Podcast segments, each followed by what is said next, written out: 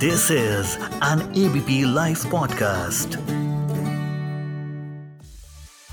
बिहार के मुख्यमंत्री नीतीश कुमार आखिर क्या चाहते हैं? वो राष्ट्रपति बनना चाहते हैं या फिर वो चाहते हैं कि बीजेपी उन्हें बिहार का मुख्यमंत्री बनाए रखे, उसमें किसी तरह का अड़ंगा नहीं डाले? न्यूज़ इन डेप्थ में आज इसी बात की हम चर्चा करेंगे। नमस्कार, मैं हूँ विजय विद्रोही और आप सुन रहे हैं एबीपी लाइव पॉडकास्ट इसी के तहत हम न्यूज़ इन डेथ का भी प्रसारण करते हैं। तो बात नीतीश कुमार की हो रही है। नीतीश कुमार फ़िलहाल जातीय जनगणना का मसला बड़े ज़ोर शोर से उठा रहे हैं और बीजेपी को घेरने की कोशिश कर रहे हैं। लेकिन बीजेपी भी है कि इस घेरे में आ नहीं रही। अब वो मंत्रिमंडल की बैठक में क्यों नहीं बुलाते, उसमें ये प्रस्ताव पारित क्यों नहीं करते, ये बात समझ से परे है। सर्वदलीय बैठक वो पहले भी बुला चुके, फिर बुला रहे हैं। विपक्षी पार्टियाँ उनका साथ दे ही चुकी हैं। विधानसभा के अंदर भी वो ये प्रस्ताव पारित कर ही चुके हैं जातीय जनगणना का, जिसमें बीजेपी का भी समर्थन हासिल हुआ है। तो फिर आखिर नीतीश कुमार चाहते क्या हैं? प्रशांत किशोर यानी पीके का कहना है कि वो सिर्फ़ इस मुद्दे को ज़िंदा बनाए रखना चाहते हैं, इसको लेकर राजनीति करना चाहते हैं, बीजेपी को थोड़ी परेशानी में डालना चाहते हैं और उसके बदले में कुछ बीजेपी से चाहते हैं। तो क्या नीतीश कुमार अपनी सियासी पारी का कोई आखिरी दाव खेलने जा रहे हैं। पहले ये बात सामने आ रही थी कि नीतीश कुमार को बीजेपी उपराष्ट्रपति बना सकती है और बिहार में खुद का मुख्यमंत्री को वो शपथ दिलवा सकती है, जिससे उसकी बहुत बड़ी साध पूरी हो जाएगी। लेकिन कुछ लोग कह रहे हैं कि नीतीश उपराष्ट्रपति नहीं, राष्ट्रपति बनना चाहते हैं। अब बीजेपी हो या संघ हो, किसी भी कीमत पर नीतीश कुमार जैसे व्यक्ति को राष्ट्रपति तो बनाने से रही, ये बात नीतीश कुमार की भी आसानी से समझ में आ जानी चाहिए। उपराष्ट्रपति भी नहीं बनाएगी, ये बात भी चर्चा में है। और ये भी बीजेपी संकेत दे रही है कि उसे 2024 तक नीतीश कुमार की ज़रूरत है लोकसभा चुनाव तक। 2025 का अगला विधानसभा चुनाव जब लड़ा जाएगा, उसके बाद नीतीश कुमार मुख्यमंत्री रहेंगे या नहीं रहेंगे, ये ज़रूरी नहीं है। क्योंकि बीजेपी के कुछ नेता साफ़ कर चुके कि हमारी सरकार पाँच साल चलेगी, नीतीश कुमार की सरकार पाँच साल पक्का चलेगी 2025 तक पक्का चलेगी। इसके बाद की बात वो नहीं करते हैं।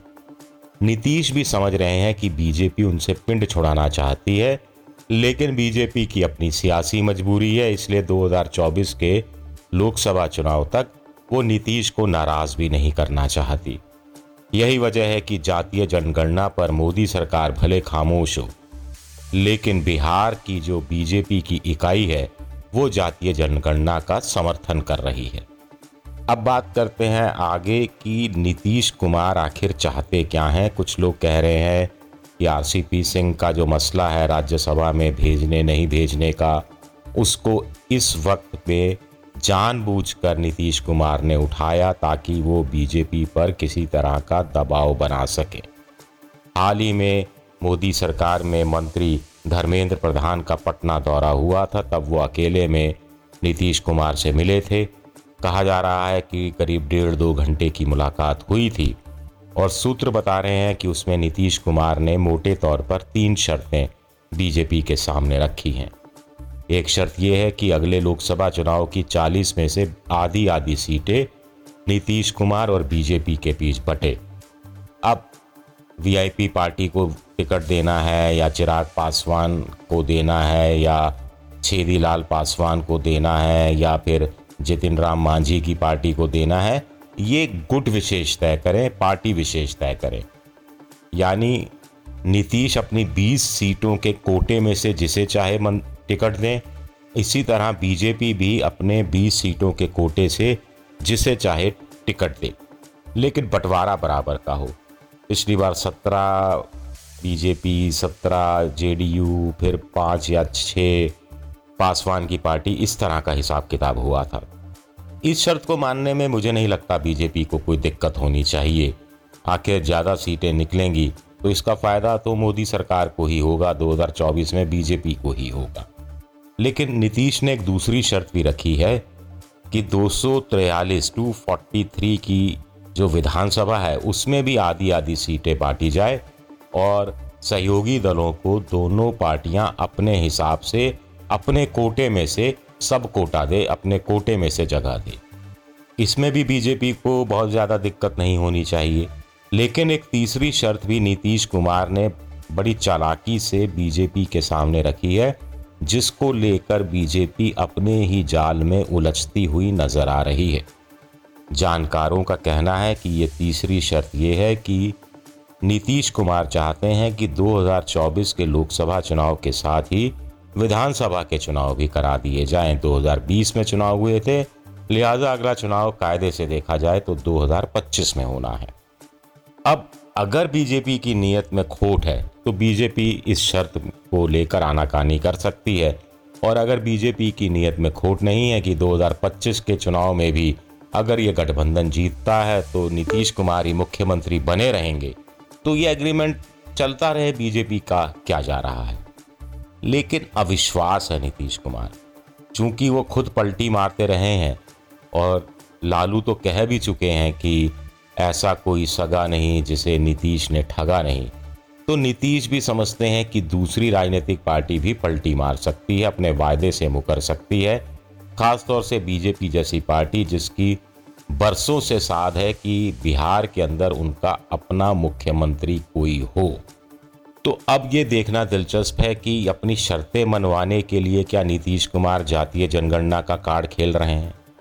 या नीतीश कुमार को लगता है कि जातीय जनगणना का कार्ड खेल कर वो दलितों की और ख़ास तौर से ओबीसी राजनीति में पैर पसार सकते हैं, उसके एक नए नेता के रूप में उभर सकते हैं।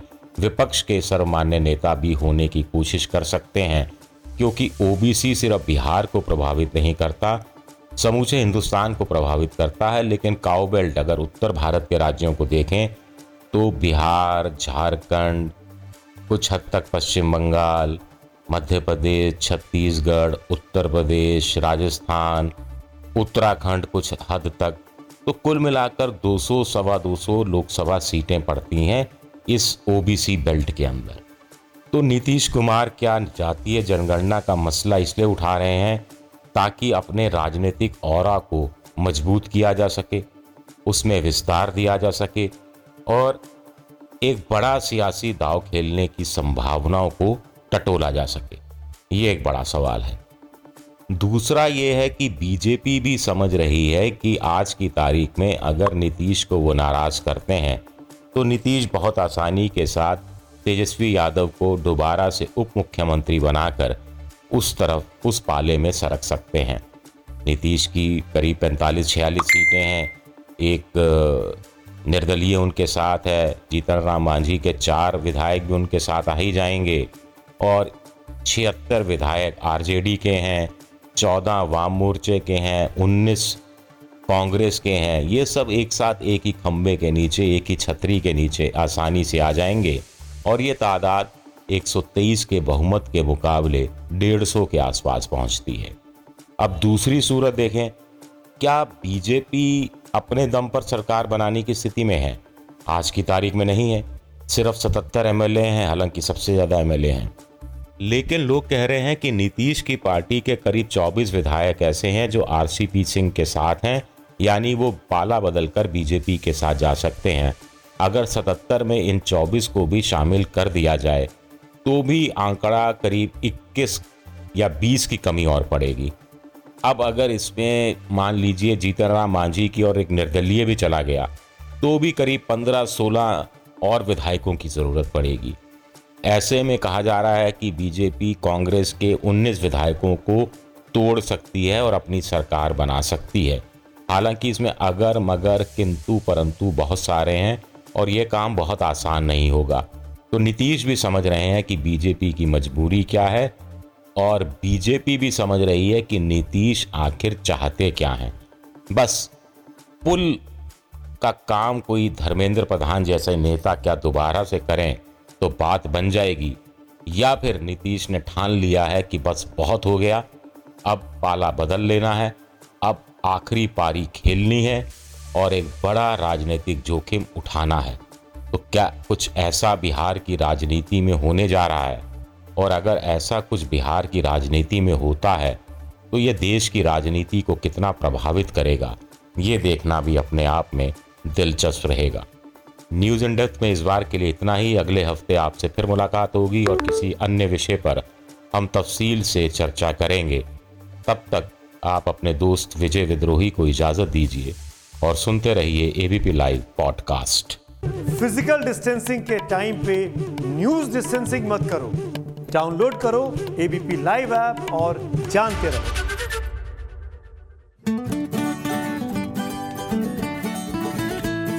This is an ABP Life podcast.